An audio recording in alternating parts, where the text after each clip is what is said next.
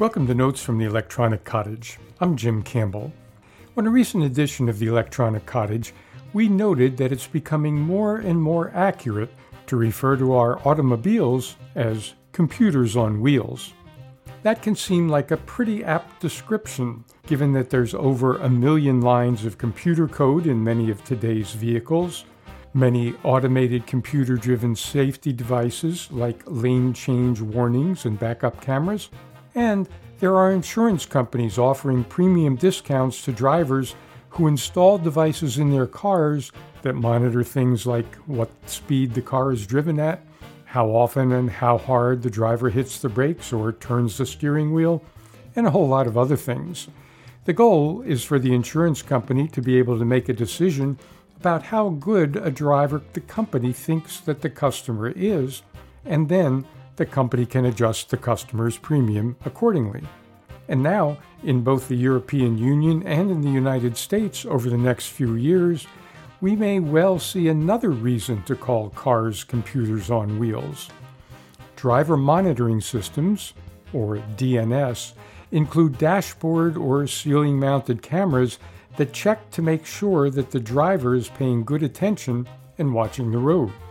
Yep, within the next few years, it will probably be time to smile all the time while we're driving because all of us driving newer cars, especially cars with so called advanced driver assistance systems, will probably be on camera.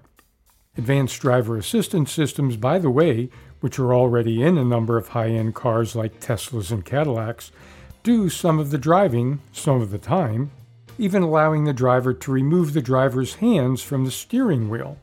But that, according to some concerned parties, should not mean that drivers can take their eyes off the road at any time.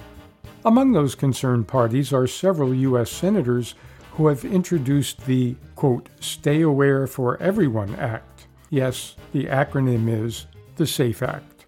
Basically, according to a press release about the act, it would require the Department of Transportation, quote, to study how driver monitoring systems can prevent driver distraction, driver disengagement, automation complacency, and the foreseeable misuse of advanced driver assist systems. The legislation also requires a rulemaking to mandate the installation of driver monitoring systems based on the results of this study, which shall incorporate appropriate privacy and data security safeguards. End quote. This is supposed to happen according to a schedule that will allow all new cars sold in the U.S. to contain such DMS systems by 2027. Over in the European Union, under somewhat similar mandates, the deadline is 2026.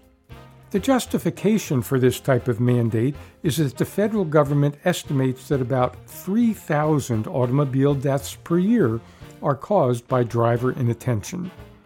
This DMS technology is designed to hopefully reduce that number to almost zero, a laudable goal. While these kind of systems are new to most of us, for long haul truck drivers and more recently Amazon delivery drivers, they're part of everyday life. So, how do these systems work? Aptiv, a manufacturer of such systems, describes them this way quote, Driver monitoring systems typically use a driver facing camera equipped with infrared light emitting diodes or lasers so that it can see the driver's face, even at night, and see the driver's eyes, even if the driver is wearing dark sunglasses. Advanced onboard software collects data points from the driver and creates an initial baseline of what the driver's normal, attentive state looks like. The software can then determine whether the driver is blinking more than usual, whether the eyes are narrowing or closing, and whether the head is tilting at an odd angle. It can also determine whether the driver is looking at the road ahead and whether the driver is actually paying attention or just absent mindedly staring. Under the proposed SAFE Act legislation, the Department of Transportation would be charged with establishing standards for these systems, which would, quote, minimize or eliminate 1. Driver distraction, 2. Driver disengagement, 3. Automation complacency by drivers, and 4. Foreseeable misuse of advanced driver assist systems. End quote. In other words, we'll all be watched all the time when we're driving our own vehicles. At this point, it's worth pointing out that some of the same senators sponsoring this SAFE Act proposed legislation have been holding hearings about Amazon's requirement for the use of biometric identification technology in Amazon delivery vehicles, which the driver must agree to or go find another job. Which, of course, brings up the very important question of what happens to all this monitoring information gathered by these driver monitoring systems, which is, of course, biometric technology since it's capturing facial information. In the case of Amazon delivery drivers, the cameras are recording all the time that the ignition is turned on, and even part of the time when it's turned off.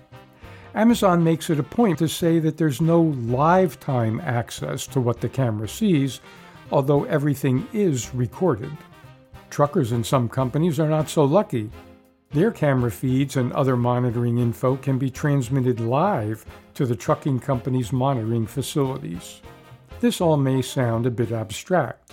Amazon, thoughtfully, has made a video which is available online explaining how their monitoring system works. It's designed to reassure Amazon delivery drivers that everything about the system is swell. The video is pretty illuminating, and depending on what a person thinks about personal privacy, could be pretty disturbing. We'll put a link to that video on the webpage for today's show in the Public Affairs Archive at www.weru.org. We'll also include some other links about this tech as well on that page. If this sort of technology sounds a bit more like a brave new world than you might be interested in living in, note that the SAFE Act is still only proposed legislation, not yet law, although an equivalent mandate is already law in Europe. The devil will be in the details, specifically what's recorded and who has access to those recordings under what conditions. We'll all have to wait and see on that and we'll do our best to keep an eye on how this legislation and the tech to make it real develops right here on future editions of Notes from the Electronic Cottage.